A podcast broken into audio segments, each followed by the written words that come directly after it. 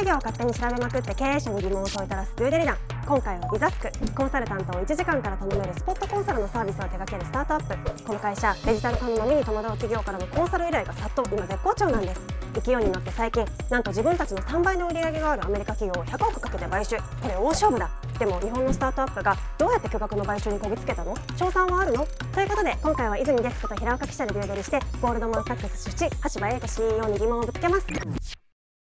この経営者めちゃくちゃタフで難敵です。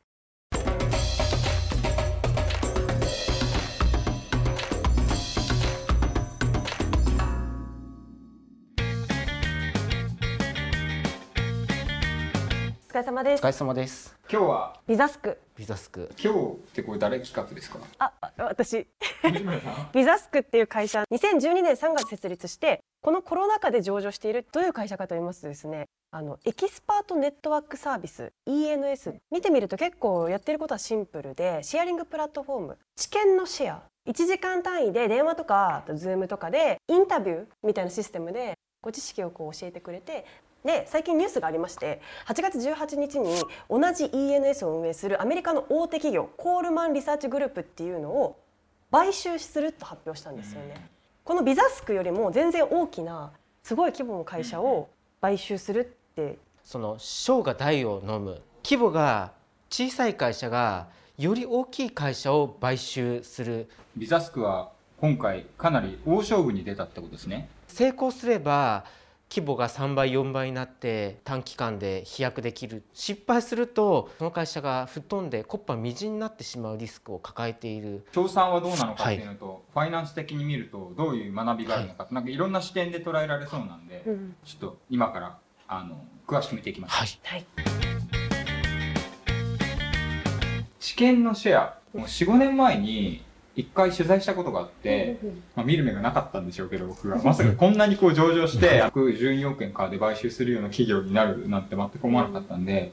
当時はあの社長の橋場さんのこうストーリー推しで結構言ってたイメージがあったんですけど、確かどっかで聞いた話なんですが本当はもっと別のサービスで起業しようと思っていたらしいんですよ。でそれをある人に相談したら徹底的にまあダメ出しをされたんですが本人はむしろその時間がありがたかったらしいんですよね。この貴重な1時間をそのもっと広く提供できればこれはビジネスになるんじゃないかとじゃあ僕らだったら書いてあ書くんじゃなくて実際に。書き方を教えるとか、教えて藤村さんが教えるとか。舞台がどういうものかどういう作りなのか話せますみたいなそういうことですよね。サービスはいくつかあるみたいでこのビザスクインタビューっていうのがメインでこれが法人向けのサービスみたいででビザスクライトっていうのが、えー個人向けで、なんかそのビザスクライトとそのビザスク何が違うかっていうと、あなたのまあ悩みとか知りたいことには、この人が一番適任ですよっていうのを、ビザスク側がスクリーニングしてマッチングしてくれるっていうのが、まあ一番の違い。インタビューで10万円の料金が発生したとしたら60%がビザスクの取り分でライトはビザスクの取り分が30%スクリーニングしてるから、はい。まあ手間かけてる分はい。にマッチンで取ってるってことなんですかね。これビなるほどビザスクライトのサイトとかを見てみるとなんかいろいろありますよ。何でも何にしますか？メニュー開発なんてある。飲食店経験者です。お話できます。謝礼金額2万円。1時間で？はい。自分で設定してる価格。名前まで書いてあって。書いてある。でも書いてない人もいいる。簡単にアドバイスするっていうところからこう自分で何々話せますみたいな感じでできるんだ。例えば僕がうんうんうん。取材？活動について。だったらまあまあわかるじゃないですか、うんでも僕が飲食店のメニュー開発するっていうのを入れたとしてですよ。僕グルメですみたいな。食べログ、えっと、500店舗以上行ってます。でもいけんのかな？場合によってはそのヤフー知恵袋とうん何が違うのか。知りたいですよね。そうですね。あの業績うん。とビジネスモデルちょっと正確に見ていきましょうか。はい。はい、営業収益16億。これがまあ売上高に当たるものですね、はい。営業利益が2億。2017年から2019年にかけては売買ゲームで伸びていてで2020年2月期も売上高で5割伸びてますね。でもこれ買収してるんで次の予想っていうのは一気に大きくなってるんじゃないですか？取扱高が合計で90億円近くに。なんか実際どんな企業が一応ホームページには大企業ばっかりですね。どういう時に何を知りたくて使うんだよ？なんかどこかの資料に載っていたのはその新規事業土地勘がわからないんですでに経験した人に聞きたいだとか。あの2020年多かった依頼内容ランキングっていうのがあってあの上からリモート DX デジタルトランスフォーメーションってコロナでどうデジタル化するかわからない企業とかがめっちゃ使って伸びたのかもしれないなと思いました。あとですねビザスクを使っているのが実はコンサルもともとスポットコンサルというサービスは知見を持っている人をマッチングできるんでコンサルを不要にするサービスではないかとかつては言われていたらしいんですよ。ところが、えーと、現実に起きたことは一番のヘビーユーザーがコンサル依頼されたコンサルタントチームはふんふんと。もちろん当然持ってる知見もあるんだけど、はい、それが正しいのかとか新たな情報を探しに行くために、えっと、ビザスコを使って情報収集をしている、はい、ってことですね。そうですね、はい、株式会社ボストンコンサルティンググループへの販売比率が11.4%となっております。すげえボスコン。めっちゃ使ってる。これ計算したらすぐ出ますね。えっと25億7000万円。の11点？およそ3億円が。コンサルが使ってるっていうのは結構面白い事実ですよね、はい、そのまあ小が大を飲む。そういう買収は言ってあるんですけどいつも言われるのは大丈夫なのっていう話、はい。買収するには当然あのお金が必要ですと。外部からその会社の外から調達してこなくてはなりません。よし、あれ使おう。これの出番が来た。僕が銀行。銀行。投資家。投資家です。でビザスビザスク、はい今回ビザスクはいくら必要だったんですか？100億円強。もし全てのお金をこう銀行から調達するとなると、100億円？はい。いや怖いな、はい、返さなきゃいけないんですよね。はいその通りです。のでここで、えーと、資本の調達という選択肢が投資家から調達したお金っていうのは返す必要はないんですそうなんですよね。返さなくていいんですよ。ただあのよく資本コストは負債つまり借金よりもコストが高いと言われているんで全てをこう資本コストにしてしまうとあのむしろこう高くなってしまう、バランスが重要だったんですね、はい、じゃあビザスクはどうしたんですか？ビザスクは、えーと、40億円を、えーと、借り入れ。借り入れはい。で70億円超を資本として調達、はい、しました今の話だと返せるかなが40億円ででこっちのリスクの高い部分をこの70数億円で、えーと、調達してますね。じゃあその買った小が大を飲む買収をしたコールマンっていうのは、うん、果たして本当に成長するのかそもそもこの市場規模って大きいんですかね？1.5ビリオン US ドルコールマンとさっきビザスク足して年間90億円ですね。16分の1ぐらいはい、17分の1とかそれぐらいあるってこと、はい、くないですかビザスクとコールマン連合すでに。そうですね。これまで17%成長して年間で、はい、伸びるとビザスクは見込んではいます、うん、これ単純計算すると2030年とかにいくらになってるってことなんですか？えっとですねこれかなりおおよその計算になりますけど10年後に6倍前後になる。1.2を10乗したら6.2と出たんで。今のマーケットが1650億なのでそれの6倍ってことは1兆円、はい、そのうちビザスクが仮にですよ今と同じ比率のマーケットシェア、はい、まあ大体10%弱持ってたとしたら、はい、600億円。600億円ぐらいになる。まあ利益率何パーなんだろうなその時。ちょっと計算できないですけど。でも100億円の、えー、買収で、はい、しかも返す分って有利出債は40億しかないわけですから、はい、今回の買収において。全然余裕な感じがします、ね、そうですねはい。であともう一個重要なのは満足してるお客さんをどれぐらいコストをかけて、はい、獲得できるかっていうのもポイントですよ。この CPA と CPA,、はい、CPA とは1契約あたりにかかる費用、はい、下がってるってことは、一つのアカウントを昔よりも安く、はい、あのこうお客さんを獲得できてるってことですね。まずはでも今回のこの生涯大を飲む買収っていうのの意思決定の背景、個人的に思ってるのはビザスクが介在することによってどんないいことがあるのか、はい、スクリーニングってでも結構専門的な話も多いじゃないですか、はい、なんか半導体の細かい R&D してますとか、はい、医薬の R&D とか、はい、そういう話をそのビザスクの社員のどれぐらい把握してその人たち、あじゃあこのケースはこの A さんっていう人がいいですねとか、ここをどれぐらいの精度でできているのかっていう、ねはい、あとの年々データベースを貯めているみたいなんですがデータという数値化できる情報と多分おそらくスタッフがなんかこう言語にできない勘だとかノウハウがうまく使い分けてるんだろうなと思います。あとはそうですねいかにしてボストンコンサルティングという大口顧客をこう獲得したのかですね。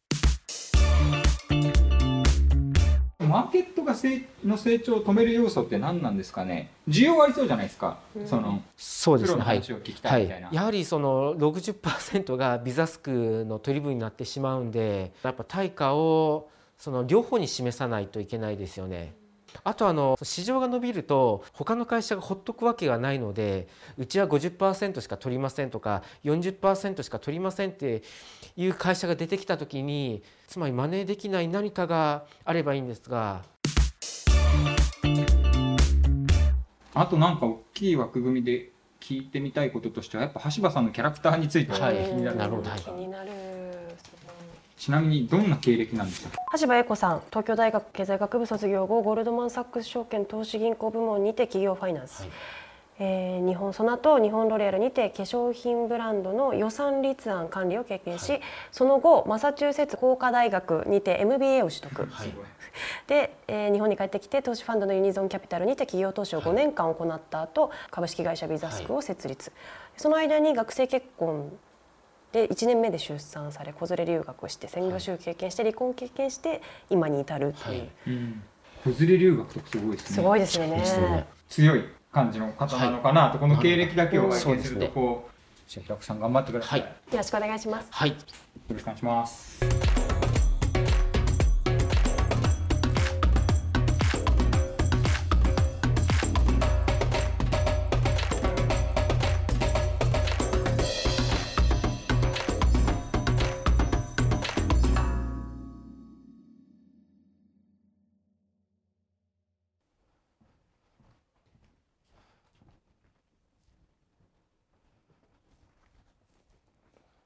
よろしくお願いします。ますはい、特に今回はと、えー、話題になっている生が大を飲むとも言われているあの買収化を聞きしたいと思っております。まあ、過去の、えーと、いろんなあのインタビューあの宇宙さんの話などをお聞きすると良い周到でもあったのではないかなという印象も受けました。いつ頃からあの今回の買収を検討なさったんでしょうか？まあ、そもそもこ、今回の買収をというか私たち6個あるバリューのうちの1つ目が初めから世界を見ようっていうのがあって、はい、まあ、初めからこうあの日本の皆さんが必要な知見って、はい、必ずしも国内だけにないよねと、はい、日本の企業がいろんな新しいことにチャレンジするときに海外の知見も日本の国内の知見と同じようにマッチングしたいなっていうのはそもそも思ってたんですよね。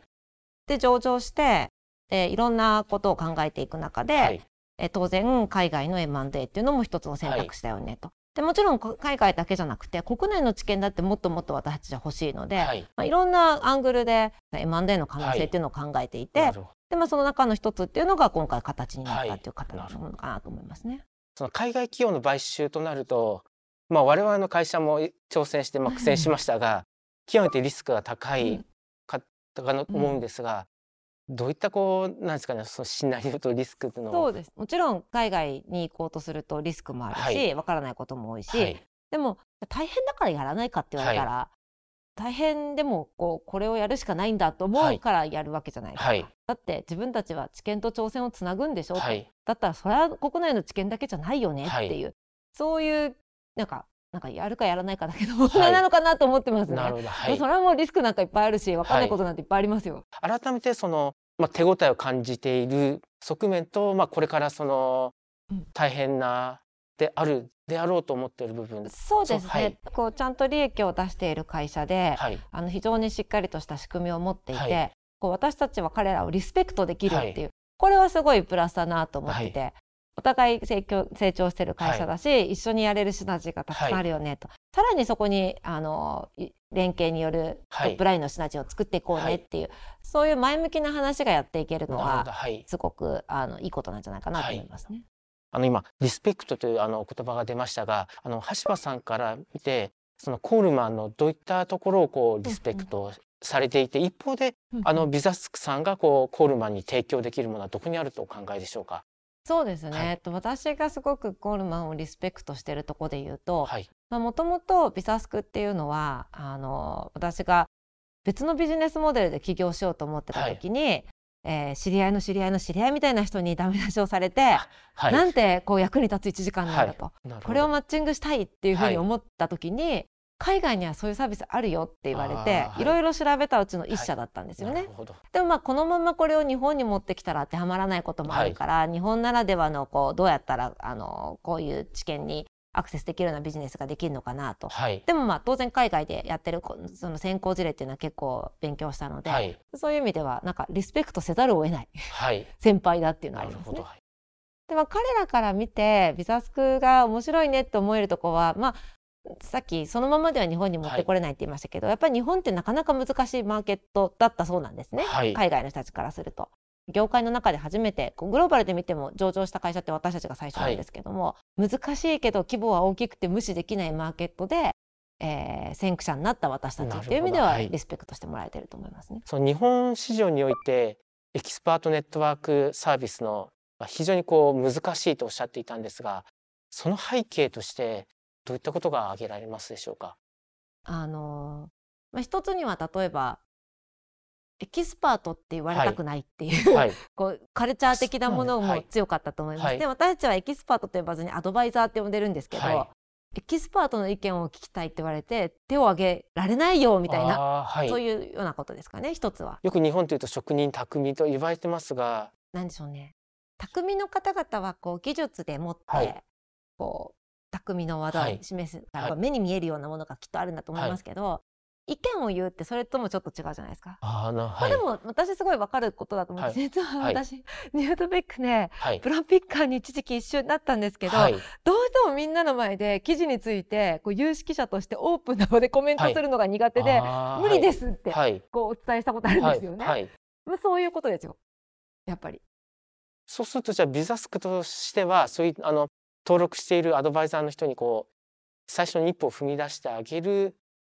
そういったことのなんか一押しももしもしかしたらノウハウ知見になっているかもしれない。そうです。あのそその工夫をいろいろせっかくいい知見を持ってらっしゃる方、はい。業界の外の方から見たらもうお金払ってても聞きたいような、はい。ご本人は当たり前だと思われてなる業界のことについて、ぜひお答えいただけませんかはい。っていう、そういう本当に何でしょうね。あのことの繰り返しで、なんていうか文化的なものはいが結構大きかったんじゃないかなと思います。はいでそうしますとあの今後ですねいかにしてその日本人が持つ知見をこうグローバルに広めていこうとお考えなんでしょうか？あこれは、はいあのまず私本当に誤解がないように言うと、はい日本の知見にものすごくこうあの今日リスペクトという言葉を何回も言いましたけど、リスペクトまずすごいしてますと。でも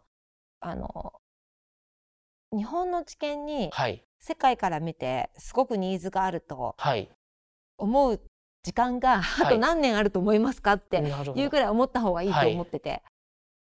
そうそれよりも日本の企業が海外の知見を一生懸命はい。集める方が、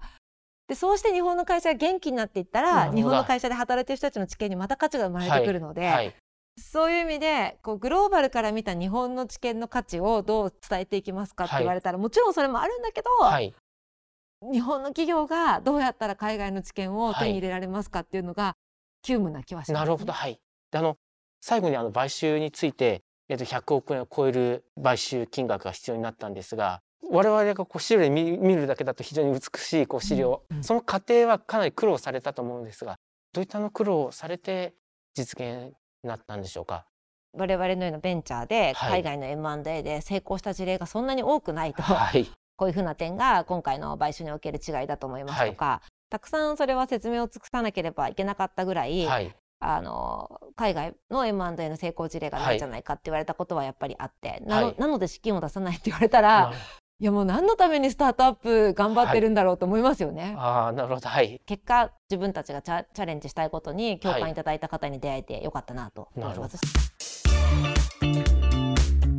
そうですね。御社のその主力のビジネスとしてビザスクインタビューがあってであの一方そのビザスクライトがああります。そのやっぱこう収益を見ますと圧倒的に手数料60%インタビューの方が利用されていてなぜそのメリットを感じていただいているのかインタビューのメリットですね。はい。そうですね。特にそのライトとの違いもはいはいはいはいはい踏まえて教えていただければと思います。えっとビザスクライトの方っていうのは、はい。えーご自分で登録者を検索いただくとか、あるいは公募という形で、はいこんな知見を求めてまはいすという形で募集していただくようはないサービスになるんですけれども、検索対象になっている人っていうのが、検索されてもいいよとご自身で OK いただいた人のみになるので、半分ぐらいしか検索できませんと。あの過去の案件でこういうマッチングしたからこの人はこういうことができるよねっていう、はいそういうデータっていうのがこう検索対象になってこないんですよね。まあ、そういう意味でやっぱりこうあの検索できるデータの量っていうのが、はい。あのビザスクスタッフが検索する、はいえービザスクインタビューの方が多いので、まあ、より見つかりやすいといい。うのが、あのー一つですね。はいそれからお客様によっては誰と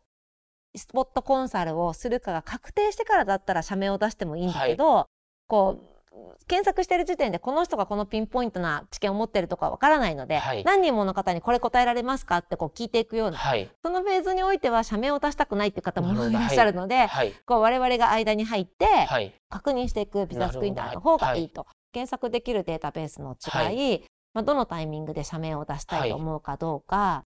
えーとかそのあたりがやっぱり違うのかなと思いますね。そうするとそのライトだと何ですかね。よく情報の非対称性と言われてますがその相手のこともよくわかんないし一方で相手がよくわからない段階でそのどこまで自己開示していいのかが非常に判断難しい。まあ、ある意味情報はい。の主体と性がないというか、はい。登録されてるデータに対して自分も名前を明かして、はい。こうその間では取引お金は払われてないわけではい。あくまでメッセージをやり取りしてるだけなので、非常に対照的なんだと思うんですけども、そんなに対照的でありたいのかっていう話だと思いますね、はいどっちかっていうと。ビザスクインタビューでそのマッチング制度もしくはスクリーニング制度がもう高いからこそその他社がなかなか参入できてないと思うんですが、このす働いてるスタッフがこうどれだけその専門的なこう知見を持つ人の集まりなんでしょうか？まさにあのそのスクリーニングの制度を私たちのメンバーがあのプロフェッショナル。はい、私たち私たちのメンバー各領域の専門はい。家じゃないっていうのがすごいこれ大事なポイントだと思ってまして、あのなんていうか領域を超えたマッチングを可能にするところが私たちのポイントなので、なんでしょうね。とにかく案件が多岐にわたるので、はい。類推する能力がありますとか、こういうご依頼があるんだったら過去のいろんなことと組み合わせるとこういう人たちがそれがぴったりかもしれないから、はこの人たちに聞いてみようこれについて詳しいかどうかはい。みたいな、そうそういうなんでしょうね。連想能力とかはい、本当にあの発想力とか、はい。そういうところがすごい大事になってくると思いますね。やはりその歴史の浅いスタートアップですと先行投資によってフリーキャッシュフローがあのマイナスになってるうん。会社も多いなと思うんですが、御社はもうすでにこう成長しつつもフリーキャッシュフローがこうプラスで推移しているといううん面があったと思いましてこれがその今回のその資金調達においてその、えー、とプラスになったというかそのステークホルダーを説得するなんか根拠になったんでしょうか？うーん現時点ではいフリーキャッシュフローがプラスかどうかが多分スタートアップとして大事なんじゃなくて、はいフリーキャッシュフローをプラスにできるビジネスモデルなのかどうかの方が大事だと思うんですよね。あの今のお話はえ CAP ですかね。あのお客さんを獲得するあたりに使うその広告費用だとか1講座あたりの利用の平均回数があのうんうん。ちょっと違って。あちょっと違いますか？違いますね、どちらかというとあのまず、ま、我々のコアな商材でいうとはい。このビザスクインタビューっていうものは、マージンが高いんですよね。6割ですよねこれの話をしていて、はい。でマージンが高いのがなぜできるかっていうと、まあ、データベースビジネスなので,、ではいはい。結構ユニークなデータなので急にはこれをあの完全にコピーすることはできませんよなるほどはい。つまり競合がすごく参入しにくい状態だから、えーマージンが高く取れてなはい。でだからこそキャッシュが出やすいビジネスモデルになってるって、はい。そういうことなんだと思うんですよね。なるほ。どわかりました。あの今のお話でそのデータベースのが非常に気になると思っております、その一般的に言うとそういったデータとアルゴリズムのそのデジタルの世界だけではなくておそらくその人の経験も含めて最適なマッチングができるかなと思うんですが切り分けというのが今どのようになっていらっしゃるんでしょうか？まああのはい。私たちも今チームの、えーまあ、目指せ3分の1今ちょっと3分の1切ってますけども、はぐらいが開発チームになっていて、は当然どんどんこうテクノロジーの力でえー人がやらなくてもいいところをしっかりやっていこうとか、できるだけ早く提案できるように、あの人が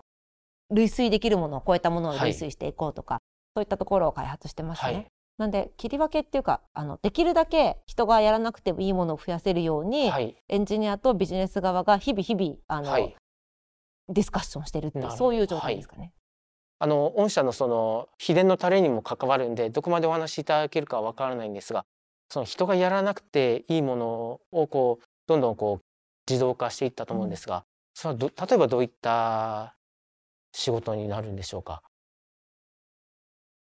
一般に言うとその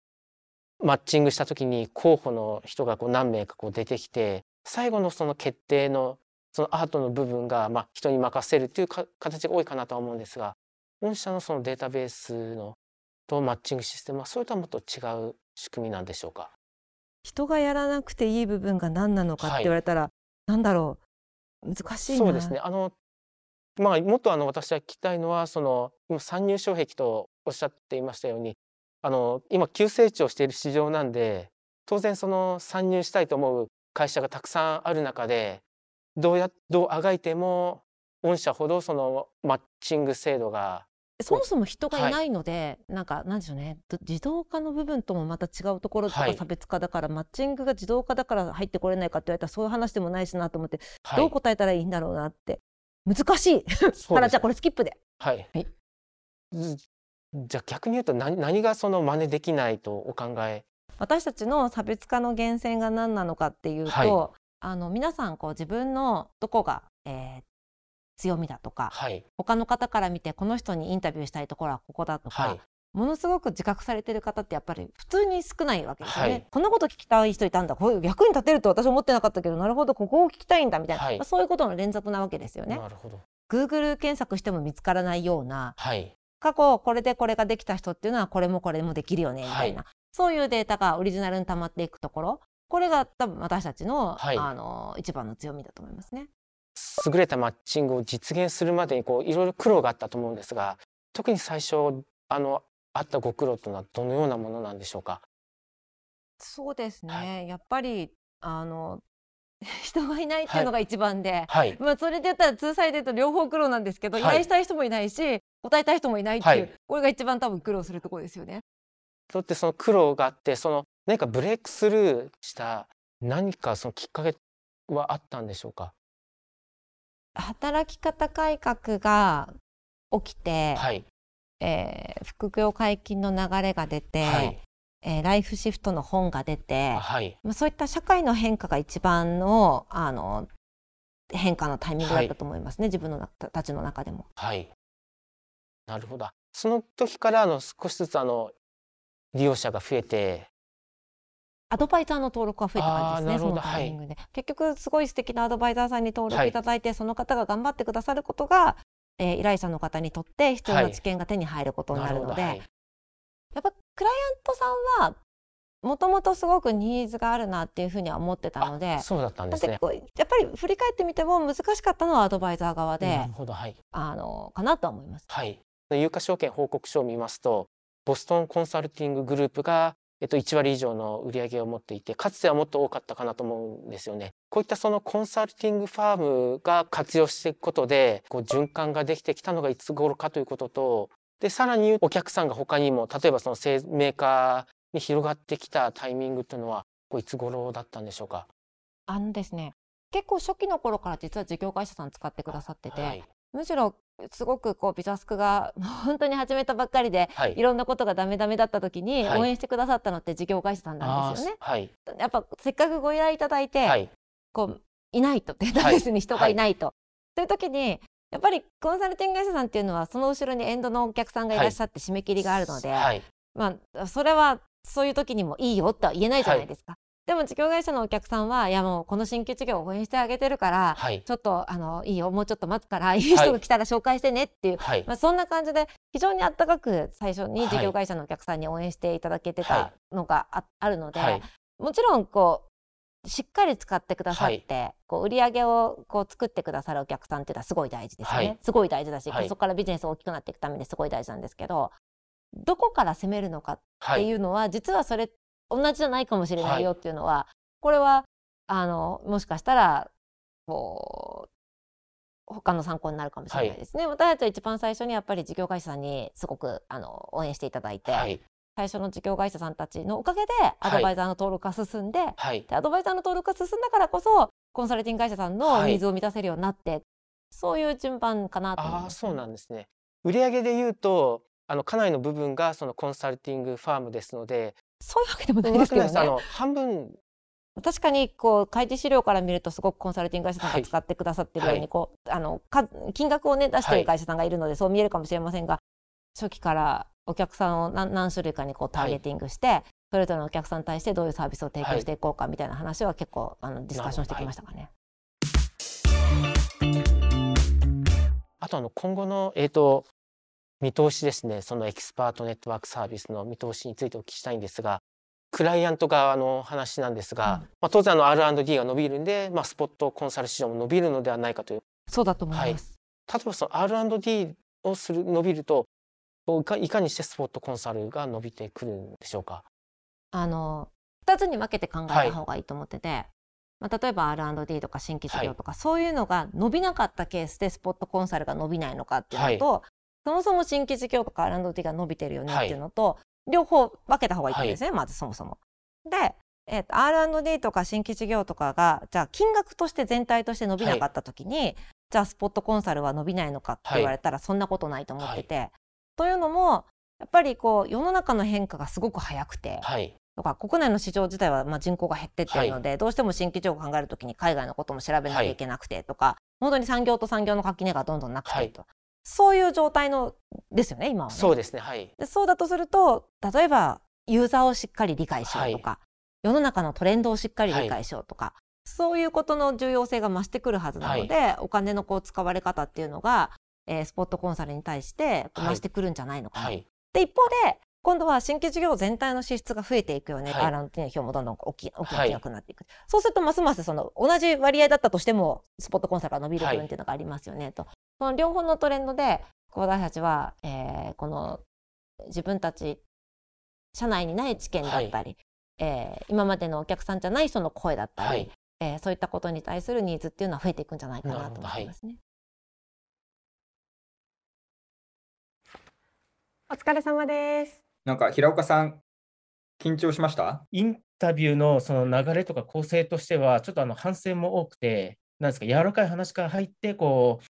シリアスな話に迫るのか、それとも最初からそのシリアスな話を、つまりあの音楽で言うと、サビから入るのか、メロから入ってサビに展開するのかで、やっぱ最初はアイスブレーカー入った方がいいなと、あの反省している次第ではあります。難しいですよね。でも結構そのゴールドマン・サックスとか、あの投資銀行とか出身のこうロジカルなあの、はい方って割とこうもう最初から回りくどい話はやめてサビから来てくれって人も多いから、あのおっしゃる通り、そういったあのロジカルな方なんで、もうサビから入ってまえって思ったのは事実です。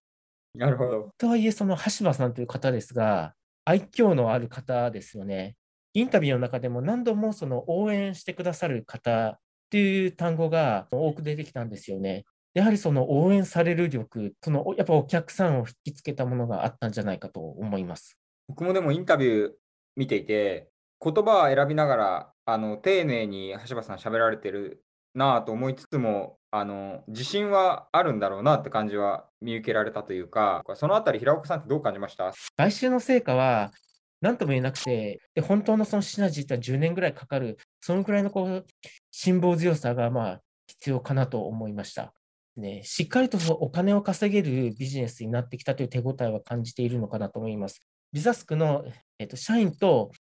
えっと、こういった情報が欲しいという、まあ、生々しいことを話すことができるんで、そのこうドロドロのその B2B 営業も競争力の一つになってる。まず、えっと、市場は、まあ、あの伸びるであろうと橋場さん、インタビューの中で、日本の人たちの知見が日本国内ではなくて、やっぱ海外の人たちの知見が日本のこうユーザーも欲しいんだと。気はする一方で、その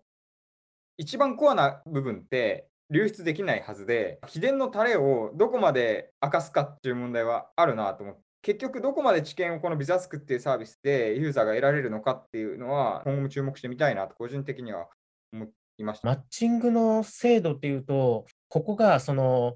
いわゆるその私たちの期待しているそのマッチング制度と違う側面があるのかなと思っています。たくさんのデータがあることで、えーと、いろんな候補者があの出てくるし、で、その誰を選ぶかは、その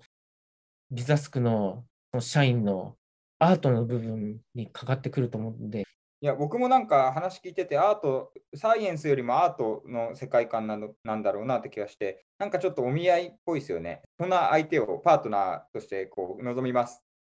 て言っても、いや、あなたはこういう人の方が合うんじゃないかなっていうので、マッチングさせるっていう、なんかそれって多分科学的なデータよりも、なんかその人の経験に基づくアートのなんか感覚でマッチングをさせるように、まあ、してるのかなという。あとはその僕らも海外のそのサンフランシスコとニューヨークに支局を置いて、今、海外で最先端トレンドはこんなものだって日本に紹介しているわけですけど、まあ、それもその競合になりうるなっていう気がしましたよね。やはりそのビジネスをする上で、ライバル企業はどこにあるのかって考えるのが非常に難しい時代に入ってきてるなという感じました。そうですね